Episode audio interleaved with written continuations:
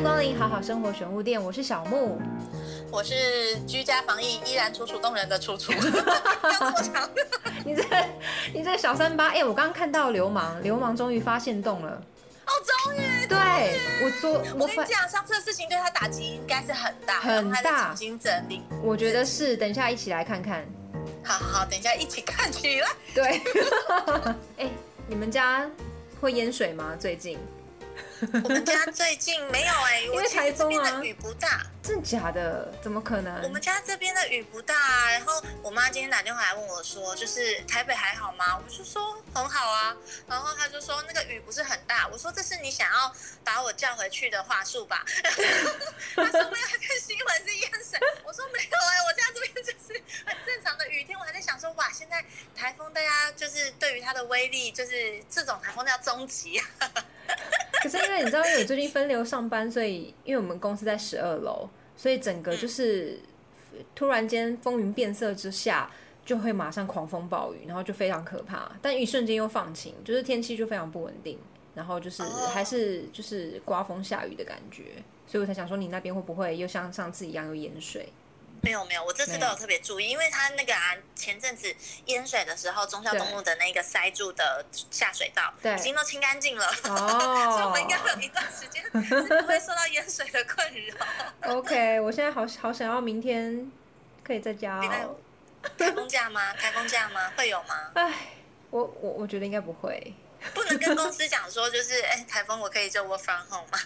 我我我可能明天会试探性的问一下我主管，现在新的公司很严格吗？新的公司没有，因为可能刚去吧，所以就没有办法随心所欲的放自己随性放自己的假，或是跟主管告知一下就可以不用进公司。按他他们弹性吗？就你观察起来，我觉得应该是可以，但就是初期嘛，我就要乖一点。对对，所以就是还在观望中，然后感觉一切慢慢又要重新回到轨道当中了、哎，很烦。这两个月有感觉像个放暑假吗？超像啊！对我来说，哎、对我来说真的超疗愈的，因为我做了好多好多事情哦。现在就发现，如果其实未来这种形式改成 work from home，就工作形式改成 work from home，其实也是一件蛮没有什么障碍的事情，对不对？但你看哦、如果如果你是身为雇主的话，你会愿意这样子的情形发生吗？换位思考的话，不愿意啊，因为我想要看到每一个人都在我面前工作，因为我知道我在家就是会一个非常就是哦，除除非软烂。我我发讯息，然后他就嗯。是随时就在 on 就是 online，然后是马上回复，我就会觉得哦，我就比较安心。可是嗯，呃，像如果要开会的话，就没有办法很随性的，就是说，哎，我们去那个会议室，我们稍微快快过过一下，一下，嗯，对。对啊，这就会被影响。对啊，所以你看换位思考对我对我来说，老板的想法也是一定是这样啊，还是要至少尽可能的分流看到大家。你在完全无法 完全无法允许，就是全员在家上班这件事情，我觉得啦。对啦，我觉得效率其实还是有差。哎、没有哦，我觉得在家效率还比较高哎。你觉得在家效率比较高吗？对，而且想法比较多。家好容易，去床上躺一下。哦，真的假的？真的真的，我觉得对我来讲效率最高的就是在公司工作，然后我如果嗯那一天状况不好的话，我就是可以跟我哦老板说我想要去咖啡厅做是，因为我需要就是抽离可一下。能状状态不太好，对，然后老板就会觉得 OK 哦，或者是说我可能想要借一个会议室，然后在会议室里面做事，我不需要我没有办法被打扰，对，就是这种弹性的状态之下，我是在一个就是觉得在工作上最疗愈的状态就是这样。真的，因为之前就是有有一个前辈，他会帮忙看盘，然后他就说：“小木啊，你就是属于一个需要非常高度自由的环境下才会好好待着的一个一个人。”我就说：“不是真的？我是啊，可是他他可能就是看了一些呃看盘，然后看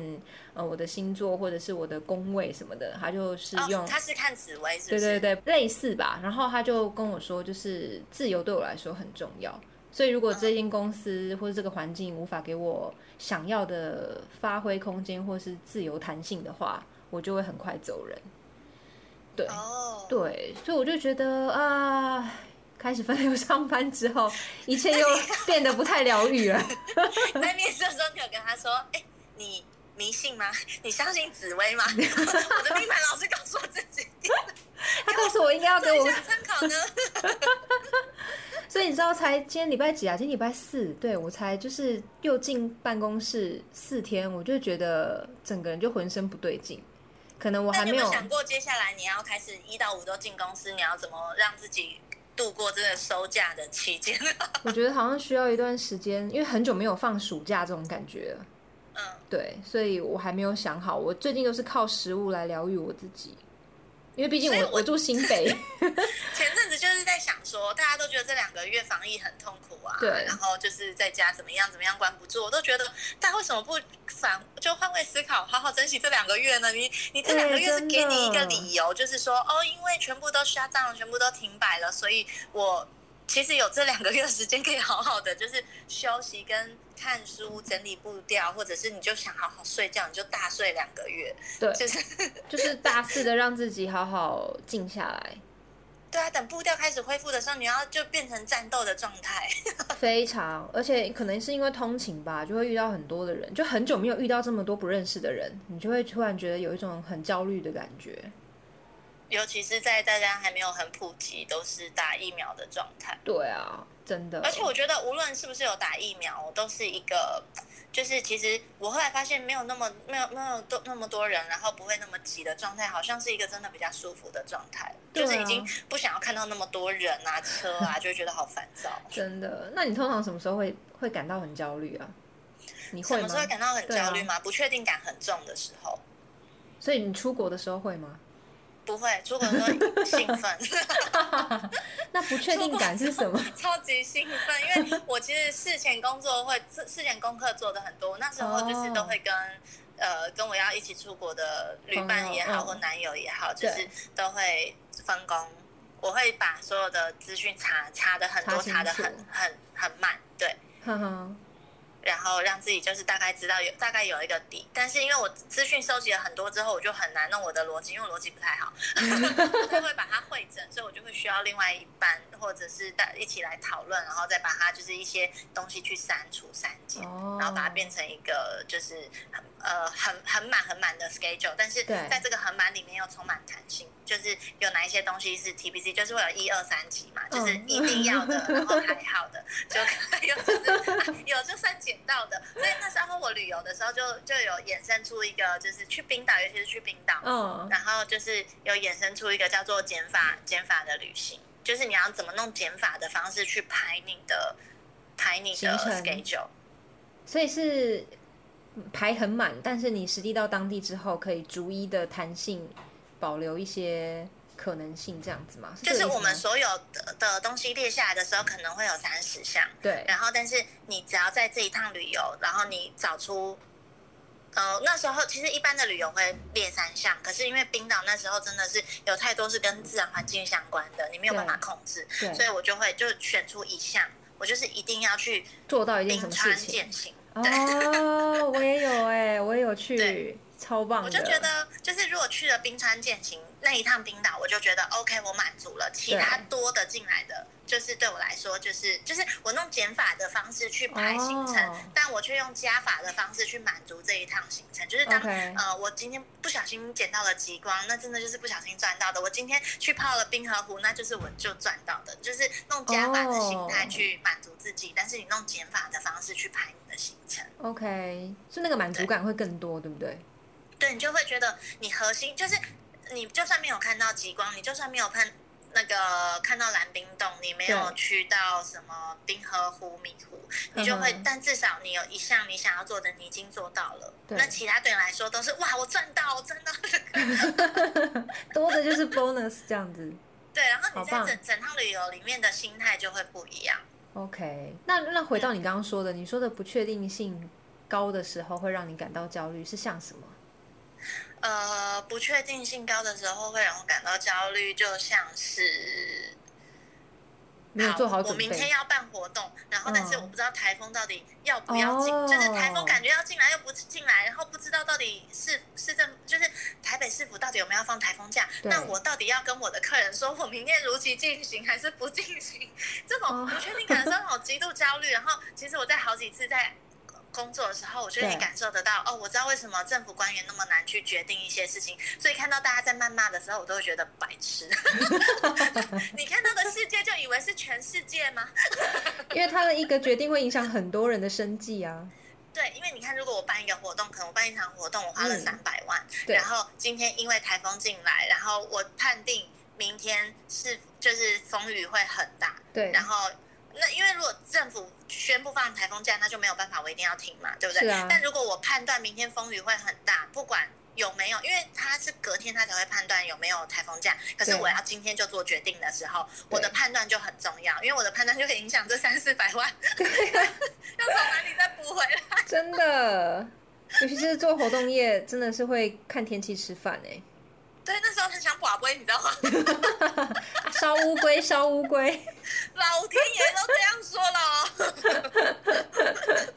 所以在这样的状况之下，就是你必须要用很多种方式去去交叉比对，然后分析判断，做出决定的时候，我就会相对非常焦虑，尤尤其是不可控的因素很多的时候。嗯，嗯这么说起来真的有哎、响的不是我个人，因为影响到团队啊，然后厂商啊、客人啊等等的，影响影响到团队，我就真的觉得我很很麻烦，因为像我觉得最不最不用焦虑的就是影响到自己。就像是我买股票，大家都会说，就是嗯、呃就是因为我不是之前五月多的时候那一阵子疫情爆发，我不是赔了七十万嘛，对对然后大家都说我怎么看起来，他们就说我一定就是家境很好，所以赔了这一些钱对我来讲都 我要不给，因为再跟家里拿就好，没有好吗？我毕业的时候再跟家里拿钱，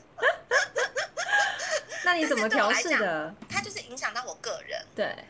就是我还活得下去，就是我只要就是很省一点花，然后想办法再把钱赚回来就好。它不是影响到我的朋友，像如果是我跟我朋友一起有这一笔钱来投资，或者我跟我男友，我跟我的家人，那我就会觉得压力很大。对，但在影响自己的情况之下，我就觉得还好。哼哼，嗯所以那是本来就是这样子的人格设定吗？还是说你曾经经历过什么事情后，让你觉得应该要这样子看待这些不确定性发生的时候，你用什么样的方式调试自己？我觉得在我进香奈儿之后，整个人就是在无论是人生的态度，或者是在工作上面的状态，就是嗯各方面就是三百六十度大旋转，哎，三百六十度，一百八十度，三百六十度回到原点，是转圈了，一百八好好笑十度，整个大改变吗个？很大的改变，因为那时候我进去带我的主管，然后呃，他是一个，他跟我同一个星座，可是他是一个非常乐观。比较天，就是比较天天的个性的对，就是比想法上都比较乐观，就是觉得啊没关系啦，啊不然不然能怎样 的那一种个性。嗯然后所以啊，但是对我来讲，我是自我自我要求很高，然后我好胜心很强，所以我那时候进去的时候，在这个位置上，我每天都觉得压力很大，因为嗯。我没有接触过那个相关的通路行销、对。trade marketing，因为我之前是。是做 e-commerce，对，然后还有 brand marketing，我没有做过 event，、所以这对我来讲是一个很新很新的东西，但我又力求表现，因为我想要很快的加加薪或者是被 promote 之类的。就是证明自己可以在这个圈子待下来，对不对，对？就是证嗯明你们没有看错，我能力真的很强。然后，然后是呃，反正在有几次的事情上面，我就是搞砸，或者是把它想的更很复杂，对然后不太敢。说自己的想法，然后我嗯老板就跟我讲说，你就说说错又没有怎样，又不丢。他说丢脸，你只是在我们面前丢脸，你不是出去外面丢脸。因为我一开始的时候都是要 brief 给他们嘛，然后嗯弄我的东西给他们看，然后所以我就是那时候我就会战战兢兢的。然后他就说，我如果在他们面前我都没有办法做自己，那我去外面的时候我更没有办法去展现发挥我的实力。所以嗯就是在他们面前做错就算了，没有关系。然后反正我发生过几次失误，或者是有几次的呃状，有几次的活动业绩跟我当初预估的，或者是我想做的不太不太符合预期，嗯，对，然后他就跟我说，没关系啊，反正这是弄国外的，这是弄公司的钱，又不是弄你口袋的钱，你干嘛那么担心？想说，哎，也是哎，他就说，如果你今天是创业，从你口袋拿这个钱出来，你压力那么大，我觉得哦，合情合理。啊，你现在是花国外的钱嘿，是花阿多啊的钱，那你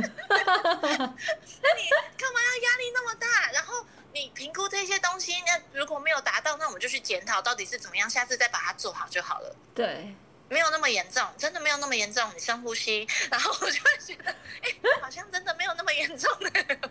所以那时候你是这样的个性哦。我是，而且我之前在呃，我之前在科技产业的时候，我觉得其实公司你工作的环境会为会影响你这一个人。呃的状态，说话的仪态也好，或者是你的气质也好，还有你的思想也好，就是我在这半个月之后就发现，就是你对于很多事情，你会开始慢慢的去去检视，然后好像发现其实不是呃友情慢慢变淡，而是我开始慢慢会选择我比较想要跟哪一类的朋友走比较近，因为那样子的气场或者是有共同的兴趣在做的事情是比较类似的。才会有共同的话题跟交集，对不对？无论是话题或交集，我觉得比较多晋升的是想法。哦，因为我们不是都会说磁场磁场吗？可是我觉得磁场是一个综合很多事情凝聚下来，不知道如何一一解释，我们就会说磁场，无法定义的定义的事情。对，因为当你可能经验很多之后，就像是我说的第六感，很多人都说，哎，我的第六感很强，就是会觉得就是我的第六感非常的准。但是其实这个第六感是源自于你之前发生过非常多的事情，去快速就是发生你看到一件事情，它快速整个去收。及以前的资讯，然后反射出来的一个感觉，所以你就会觉得那是第六感。可是，呃，我另外一个朋友他的想法是他觉得就是你因为过去的经验，导致你在这一方面非常敏感，很快就可以做出判断。对，对。然后我觉得现在交友也是。然后我那时候在科技产业，身边环境的人就是我不知道为什么科技产业的人要这样子，但是 就是。他们对于呃我那时候的环境，然后我身边看到的人，他们对于服务生讲话态度都特别的高傲。然后无论是是不是对服务生，然后或者是对身边的人、厂商啊，就是上游厂商、下游厂商等等的，讲话都是一副就是趾高气扬，然后态度非常高傲。然后那时候其实因为你身在其中，你不会发现。只是我每次回家的时候，我妈都跟我讲说：“你讲话不要弄这个态度，你讲话为什么要弄这样子的方式讲话？”我一直觉得，你就看我不顺眼就看我不顺眼，你干嘛要这样子？这样讲我，然后其实你自己不会发现，因为这是最亲的人讲的，你就会觉得好啦好啦，你就是看我不惯啊。然后当我就是后来到了。嗯，L'Oreal 集团，然后来到了香奈儿，就是在这一些环境里面，你慢慢跟跟人的相处不同，所以你讲话的方式、思考的方式就不同。之后，我在有一次跟我大学同学的聚会，他们就说，他们觉得我现在脾气超好哎，我就说屁嘞，谁脾气超好？他说我真的现在脾气超好。他说以前我就是会动不动就对服务生翻白眼，或者是讲话就是就是要感觉要骂人，就是要把我抓住的那一种。然后他说我现在就是很多事情一点脾气都没有。他说没关系，你慢慢来。然后就是说哦好。还好还好，你你不用你不用担心，就是整个人变得非常的温暖。然后我才发现说，哎，这种改变你不会你不会发现，但是它是你环境、你身边的朋友，然后或者是你身边相处的人潜移默化，让你整个人的的做事情的、面对事情的态度，或者是一整个气息，然后去做改变。所以在经经过，因为你有经历过这一段的。你这个阶段的改变，而且你没有发现自己的改变，而是你观察到是身边的人让你改变之后，我就会觉得哦，我要很注意我身边的人出现，就是出现了怎么样的新的朋友。然后我如果真的觉得这个人不是我生活圈的，我就会把他先移掉，就是默默的。我连 IG 都会移除哎。真的，就是因为我很常逛 IG，就我很常逛 IG，所以有时候这些人他 PO 的东西呀，对，他会影响到我的情绪。哦，我懂你意思。好，我可以理解。对，我有遇到有一些人，他很喜欢 PO。就是觉得自己是受害，喜欢把自己放在受害者的角度，然后觉得就是大家就是那一些什么小账啊，然后一些呃都莫名其妙被攻击呀，然后他就觉得就是被被网络霸凌，然后营造出自己其实是呃没有攻击性的，然后自己其实在做的事情都是，就是他不懂为什么大家这样对他，但其实他可能背后就可恨之人必有可怜，呃，可怜之人必有可恨之处。对，就他其实前面可能做了一些你都会觉得就是哦，难怪你会被攻击的事，但他自己可能没有发觉，他自己没有发觉，他身边的人甚至也没有提醒他。对。但因为我跟他交集也没有很深，我也觉得啊，我没有必要提醒他，然后我就默默的把这个人移除，因为看了实在令人觉得反感啊。所以请看哦，我觉得楚楚好像是一个会自会自己知道自己要什么的女生，就是当你觉得这个环境不舒服，或是这一个状况你感觉到不适合自己的时候，你就会自己远离。我现在的状态是这样，可是。我以前都会觉得说要以以和为贵，然后大家要喜欢我。其实我以前会，就是会不想让别人不喜欢我。然后，但是我现在都觉得，你回归到最后，其实真的是自己爽就好了，自己舒服就好。可是自己舒服不是就是哦做自己，你可以大肆的去批评人家，或者是讲一些话，然后没有在意到别人的感受，而是做自己的概念是，就是我在我最舒服的状态之下，然后以不要去伤害别人或者是攻击别人的。的方式去生活着，懂？因为我会突然想要聊这个主题啊。好，我们终于要进入正题了。对，我们今天想要跟大家聊的其实是呃疗愈这件事情。对，嗯，那疗愈这件事情会想要聊这个主题，是因为最近就是上一集有讲到一个朋友，他就是呃在广广代里面被摧残的很惨，然后过得非常辛苦，地狱般的生活。然后之前就是大家有为他集体治疗，就是每一个人就是 开导他啊，然后去理解他的工作状况是不是有什么什么他没有发现的症结点啊等等的，但默默的发现好像。好像不是他继续在那边努力下去就可以改变什么，他感觉是需要真的要换一个环境，因为那环境不适合他。对，这就是我要讲的，就是我觉得多半会有这种很焦虑体质的人，通常都是因为他是非常追求完美的人。我觉得其实。呃，他可以感受一下，就嗯，环境有时候你会觉得哦，这个环境我格格不入，就像是好，我现在有时候啊，有时候我们平常去参加了一个活动，然后那个活动里面全部都是设计师啊，服装设计师啊，然后或者是那些很潮流的人，你就觉得哎，格格不入，会，或者是说你到了一个。很多人在打撞球啊，就是他们很 sporty、很屁的，就很中二的那个，就是你有时候觉得呃格格不入，所以那个环境，如果当你觉得格格不入的时候，有时候不是你的问题，呃，就是他们没有问题，你也没有问题，是那个环，你本来就不是这个环境里面的人。但这很难在面试的时候会感觉到啊，在面试的时候很难感觉到，但是他进去多久了？他进去应该快一年了。哦，那其实应该感觉得到了，所以我说啊，他就是因为可能是追，我相信应该有很多粉丝都是这样，就是他非常追求完美，就像你刚开始进去香奈儿一样，你希望在这个这个场域里面，你可以夺得目光，然后你可以证明自己的能力可以，所以他刚开始一定也是用这样的心态，想要试试看自己的能耐到哪里。嗯，然后当他受挫之后，他就会觉得一定是我哪里做不够，做的不够好，所以他就又硬逼自己在。更用力的踩油门，然后更用力的前进，但就是会遍体鳞伤。我觉得他在那边有归属感吗？归属感哦，我觉得是有的，因为听起来他的他的主管是是有肩膀的，然后也愿意就是替他排解一些困难，但可能就是设的门槛比较高，或者是期待比较高，给他的任务就会比较就是会比较大一点，所以他可能就是。但我意思的归属感是指说，就是可以跟他。并肩齐驱，就是跟他可以一起同舟共济的好伙伴，或者是他可以讲心里话的。就是我相信，我那时候其实，在工作的时候，很多同事都有跟我说。同事就是同事，他永远不会变成你的好朋友。如果你可以在你工作职场里面捡到一两个真的未来可以交心的好朋友，都都是属于很 lucky 的部分。所以不要天真的把同觉得同事他就是你的好友，你可以把所有的东西都为他，就是就是掏心掏肺、倾心而出，对，掏心掏肺的讲。然后，但是我觉得无论怎么样，你在工作上你还是必须要有一些可以聊心里话的朋友。所以未必是在工作场场合里面的，可能是私下自己的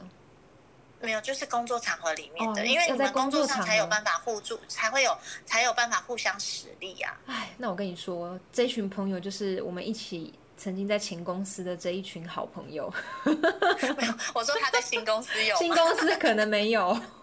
听起来就是没有没有像前公司我们这样子的朋友存在，所以我觉得可能适应不良。对会不会？我觉得有可能是，对啊，因为我所谓的归属感是要有那种，就是哦，你发生什么事情，我会 cover 你，就是我会、嗯呃，在你需要的时候给你一些资源嗯的嗯嗯状态，或者是无论是不是实质上可以给你一些资源，至少我们吃饭的时候，你可以把你心里遇到很 suffer 的事情让我知道，这好重要、然哦。后我不会 challenge 你任何的事情。对我只会陪着你，听你听你说你不开心的事情。对，所以他会不会是在现在的这个地方找不到一个归属的区块？也许是，所以他才会一直很躁动。因为我发现人会躁动的时候，通常就是没有安全感，然后没有安全感的时候，你就会呃很想要离开这个地方，或者是说随随便抓一个东西当做你归可以归属的感觉。我那时候我每次到了新公司，因为我是一个看起来很像很快手，但其实我是很慢手的人。我不相信。真的我极度慢熟。后来呃，只要跟我一起工作过的，然后大家都知道，我大概就是要等到半年进去半年之后，我才才会慢慢看出，就是哎，我跟谁走比较近。很久了，然后对，然后中午大家吃饭的时候啊，对，我就是因为我也不会就是说，哎，那我跟你们一起去吃饭什么的，我很少会这样子。他、嗯我通常都是让人家说，哎，叔叔要不要跟我们一起吃饭？我就说，哎，好啊，然后就跟他们一起吃。这一次发现，嗯，这一群人聊的东西好像跟我，就是我觉得，嗯，气场不太合。，嗯，对，然后下次他们约我的时候，我就说哦，我今天有约了，然后自己默默的，然后大家走了之后去成品看书。哎、我跟你我跟你是一样的人呢，我不太会勉强自己年我真的。很常这样，就是前期的半年，嗯，然后或者是我的饭友，他他们今天如果没有来，然后我就会自己去吃饭，我也不会因为这样去加入别人的行列，就说哎，我们一起去吃饭。我也是，我也不喜欢。对，所以我觉得他在这个里面可能还没有找到就是他可以讲话的人。那你以至于他觉得好躁动。也许，那那你有什么可以就是让自己心里比较舒坦的疗愈方式吗？在在刚开始你在香奈儿那段期间，你说在工作的刚进去的那一段时间吗？对，啊，或是现在，我现在在家其实就很好，很好啊。我知道啊，我每天看你的线都超羡慕的。我的工作，我工作的话，其实我不就说会需要找一个很，就是你可以安心的人，或者是安心的地方嘛。然后我们那时候公司在中山区嘛，然后那边嗯不是有中山地下街。对，然后地下街里面有成品，这时候精品业的人其实吃饭的时候谁会去给你看书啊？所以我就找到一个我可以躲起来的地方。You are so lucky，而且是一个满满的书店。他们前面还有那个，他们前面还有就是呃那一间成品，因为它是地下街，它对斜对面还有一间站啊站奴咖啡嘛，反正就是很少人会去的咖啡厅。嗯嗯嗯，我知道那一间，嗯所以你会窝在那里，会去那边躲起来，然后吃杯狗。所以有自己的秘密基地很重要，对不对？对，我觉得就是当你可能还暂时间找不到一个归属感，或者是一个就是比较安全的地方，你可以自己去创造一个这样的环境，就是嗯至少你不会有一种被遗弃、被抛下的感觉，或孤单的感觉。就至少有书陪你，然后或者是你可以静静的躲在一个地方，好好的放空，什么都不用想，然后吃着杯狗。哦，我你刚刚讲到一个关键字，就是静静的做一件事情，这一件事情，我就会觉得疗愈感的来源好像就是这样，就是你很专注在一件事情上的时候，疗愈感就会出现。或者是你可以很恣意的放空。我觉得这件事也非常疗愈，就是你可以不要去在意你要跟谁 social，然后你要在意别人你讲什么东西，或者是要去聆听别人的东西，给别人意见或想法。就是那一个半小时一或一个小时，完整就是属于你自己的，不用被打扰。真的，因为像刚刚前面聊到啊，就是我我最近不是刚进公司，就是要开始进公司四天，然后我在第礼拜二的时候，第二天的时候，我超级无敌焦虑，就是我一心一意的想要赶快就是下班，然后下班的过程中，我就是整个人就是心浮气躁，然后就是看谁都不顺眼，然后就是 就是进捷运站的时候脸很臭，然后就是一心想要赶快回家，然后一回到家之后就是脸色也不太好，然后他就是先生跟我讲话我也不太理，你知道我最后你知道我最后用什么样的方式让自己 calm down，就是静下来嘛？就是我开始疯狂的做家事。我开始做家事是一真的件非常就是可以，对我来说真的是，就是当当就是一呃以前跟我交往过，或是现在先生，他只要看到我开始吸地板、拖地，然后开始折衣服，做很多可能可以拖到周六周日在做的家事，可是我平常就在做的话，就代表我正在不开心，或是我正在、我正在想办法的让自己静下来，所以我就会开始一直做家事。我觉得做家事这件事情，真的每个人在做家事上面会做，就是这一段时间对脑子里在运作的方式都不太一样。像我做家事的时候是，我可能需要一，我需要好好的冷静的想事情的时候，我就会一边一边。呃，就是说前一段是呃上一段我在处理的事情我没有办法 handle，我需要一个跳脱空白的时间，对然后我就会做家事，因为我做家事我就会很专心的再把家事做好，因为我不太会做家事。我练你在练习，我昨天扫地扫家里呀、我们家是三十平，嗯然嗯，后二十二十五还是三十平，对然后扫扫扫扫完家里，我的手起水泡，你太扯，楚楚公主哦。不是我真的不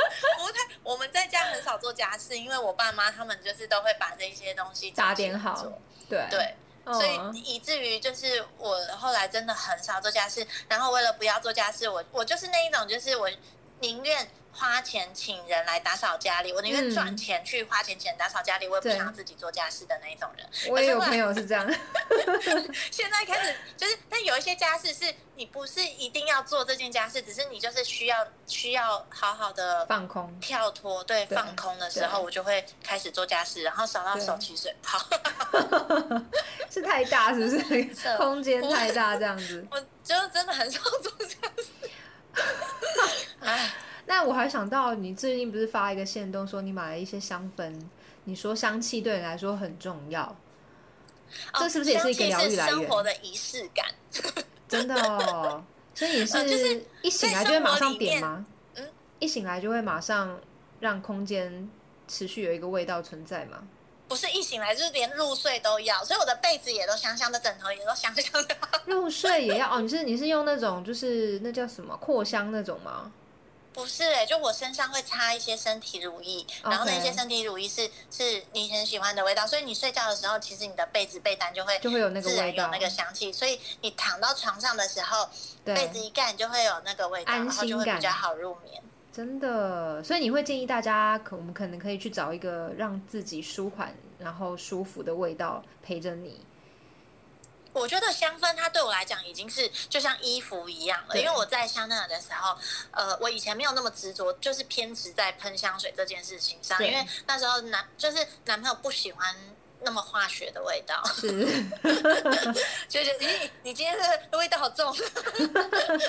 但是因为在香奈儿里面，它就是要求，就是讲求的，在每一个环境，它都必须有它的其他的香气，所以。我们很有很多，我们有出很多，就是做活动的时候要用的空间香氛。然后无论有没有空间香氛哦，就是我们只要办活动，到我们的柜台也好，或者是我们的活动场地为也好，都会有它的香气在。嗯哼，因为我们都会拿香水直接喷空气，就是那种沐浴式沐浴在喷法。直接沐浴在这个味道里面。对，就是，而且我们在喷身体的时候，我们也不是那种，就是啊，我们要喷在手腕喷两下，然后耳后嗯喷几下这种。No No No，直接对着空气喷，然后旋转三百六十度吗？对，压五下，然后旋转三百六十五度，让三百六十度 所有的味道就是静置在你的衣服、你的肌肤、你的就是每一发。处。哇，沐浴式喷法，然后所以那时候已经养成你在每一个环境里面都会都都会习惯它要有香气，对，然后嗯。甚至我们的厕所放的香水也是香奈儿的香水。嗯，一定要的啊，就是走到哪里都要有你们的味道存在啊，这也是行销策略的一种只是一般就是我们公司 office 哎、哦，真的假的 Office 的厕所？Office 也有，哇塞，office 的厕所都是香奈儿的香水，然后你就会觉得哇，所以后来就是养成这个味道的东西，然后开始你就会去判断你喜欢哪一类的香水，就像是，而且人会变了。我从我之前刚进去的时候，我好喜欢那个 Chance。Chance 的绿色气息，就是那一种比较呃草草香，然后有一点带果香、花香那种很像少女的味道。然后到现在，我是整个就是沉浸在 Esof 里面的那种木质 木质调的味道，木质调。然后你早上起来的时候，就会觉得哎，今天的心情怎么样？或者是哎，今天可能要碰到什么人，就会去选择你要弄的香水、香味这样子。对，那你平常呢？对于你来说，就是在生活上很疗愈的东西，小物疗。哦，我是会点线香，锥形的线香的那种。哦，锥形线香。对，然后我通常那那个不是会有烟吗？对啊，所以它会需要在没开冷气的时候，然后先点了一下，然后让那个房间有这样的味道。存在之后，再马上把它关起来，然后开冷气，然后就整间房间都会是那个味道，就会非常非常的疗愈跟放松。对，所以我是会点线香，然后或者是因为我觉得一天当中让我感到最疗愈的时候，就是回到家，至少此时此刻这礼拜觉得很疗疗愈。我觉得在家里面就是一个完全可以彻彻底底的做自己，然后完全不需要管别人。怎么看你的一个空间？嗯嗯，对，所以就其实是很需要一个安全感的空间。我觉得其实像在工作的时候，你找到一些舒服的人跟他一起吃午餐，其实也是营造一个自己觉得很舒服的空间。真的，你知道我之前曾经有做过，就有一段时间，嗯，有有时候身边相处的人我没有那么自在的时候啊，我会弄什么方式让自己。逃离吗？很很白痴，现在想起来很白痴。可是我那时候真的有惯性，我后来我发现我惯性会有这个动作，会拿起手机假装我在讲电话。真的假的？好丢脸哦！对。哎，我我以前也做过这样的事情，哎，就在我不想拿起手机说喂哦啊，你说，然后我就是可以拿着手，我就不用去。我就可以放空，你知道吗？你知道最常遇到就是 进你打开电梯，然后发现，或者是你要中午要去吃饭，但是你不想要跟某某某一起搭同一班电梯的时候，我就会用这一招，好有画面呢。你知道，就是会讲的对，就是会有一个让自己就是稍微好像。就消失，消失，有理由的消失。我就拿起手机，假装自己在讲电话，好好笑哦，太有画面了。或者是有一些话题我不想参与的时候，我就会，哎，我接个电话的。到现在都还会用这个吗？现在还会。那我觉得它是一个很好用的隐形斗篷，然后那时候心里就会默默的觉得，yes，safe，太好笑了，对，是说，然后，嗯嗯，你说你说，我我觉得另外疗愈的事情是有时候就是生活当中啊，去建立一些给自己好好的奖励，你会吗？我会。我最近我觉得，嗯，树立奖励这件事情，有人会说它是仪式感，可是对我来讲，它是一件非常疗愈的的的状态。因为讲了上次说那个很久之前，你不是一直在推《原子习惯》这本书，然后我最近快把它看完了。你刚刚讲到奖励机制，就会让我想到，因为他说要让习惯变得有吸引力，对，所以奖励机制对我来说，我现在运作方式就是，当我心不甘情不愿要做一件事情的时候，我会把奖励机制做在。当我做完这件事情之后，可以得到这样的奖励。嗯嗯嗯，那 你都做什么奖励？很无聊，很好奇，很无聊，你一定会觉得白眼。因为像比方说，因为我是一个很容易分心的人，所以当我比方说一一手机有讯息啊，或者是谁叫谁叫我看一个什么东西，我可能真正要做的事情就会被我拖到三十分钟之后。所以我的奖励机制就是我要逼自己。做完不要去看手机，对，比比方说不要看手机，或者是不要不要去看网拍 之类的，容易哦。对的，对，尤其是在家里工作，那这样的奖励制就是，当我做完这件事情之后，我可以犒赏自己买一件衣服，或者是不错啊，对，或者是我可以现在去吃一支冰之类的，就是小到去吃一支冰，或是大到去上网买一件我很想买的衣服，就是我用这样的奖励机制。所以在吃的过程当中，你就会觉得哦耶，对，就是对，这是我应得的，因为我刚做了一件我非常不想要做的鸟事。所以楚楚会觉得，呃，其实透过味道这件事情，是可以给自己一个环境上的安全感跟心理的归属感，对不对？香气。对，我觉得像是香气呀，就是让你觉得哦，闻到这个味道，你会稍微镇定一点，或者是觉得哦，好像回到房间，或者是回到自己家里面，让你觉得哦，比较可以沉淀，对，然后稳定一些。虽然我们这一集没有任何的干爹赞助，讲的好像我们这一集有一个什么要推荐大家的一个品牌，但其实没有。但我们想要让大家知道说，就是其实呃，当你在一个空间。呃，不管是职场上啊，或是家里面，那你也许需要一点自己的一个个人空间的归属感的时候，你可能可以透过香气的营造，或者是心里面让自己感觉到一个空间的归属感，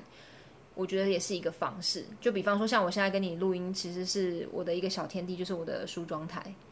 然后他现在，他现在就摆着一个，就是类似睡前的那种晚安灯，就是他的灯会忽忽明忽灭，忽明忽灭，就像在呼吸一样。对我来说，这个空间的感觉没有别人，就只有我，我就会觉得。但我记得地方妈妈，地方妈妈最疗愈的空间就是厕所。地方妈妈厕所，因为只要说我在大便，然后可以把门关起来。我之前看到有一篇，那个地方妈妈的疗愈空间是衣柜，哎。他就把自己关在衣柜里面，因为小孩子找不到，他就可以在里面睡觉，对吧？大家都会说。我跟你说，我在工作的时候还有另外一个地方，哪一个？是也是让我觉得很很 很棒的地方。我会去跟我们的那个 reception 借哺乳室的钥匙，我把自己锁在哺乳室里面，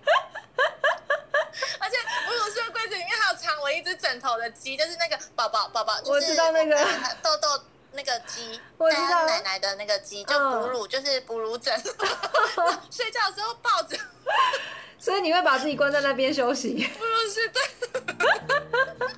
然后我还跟人说：“笑，哎，这是我们间秘密哦，好好笑哦。”所以秘密空间很重要，秘密基地，大家对。赶快去物色一下。没有办法创造这个秘密基地的时候，你可以借由身上的一些东西，香氛也好啊，或者是像是我突然就是假装我在接电话，我进去我的空间里面，这都是一个很好的方式，对，提供给大家。如果大家有其他就是自己的。小 e l e 啊，或者是很特别的疗愈的小方式，也可以跟我们分享。对，回应在我们的线动里面。对，好啦，那这集先这样子疗愈大家一下下，几个几十分钟陪伴大家，那我们就下次见喽。我是小木，我是楚楚，下次见，拜拜。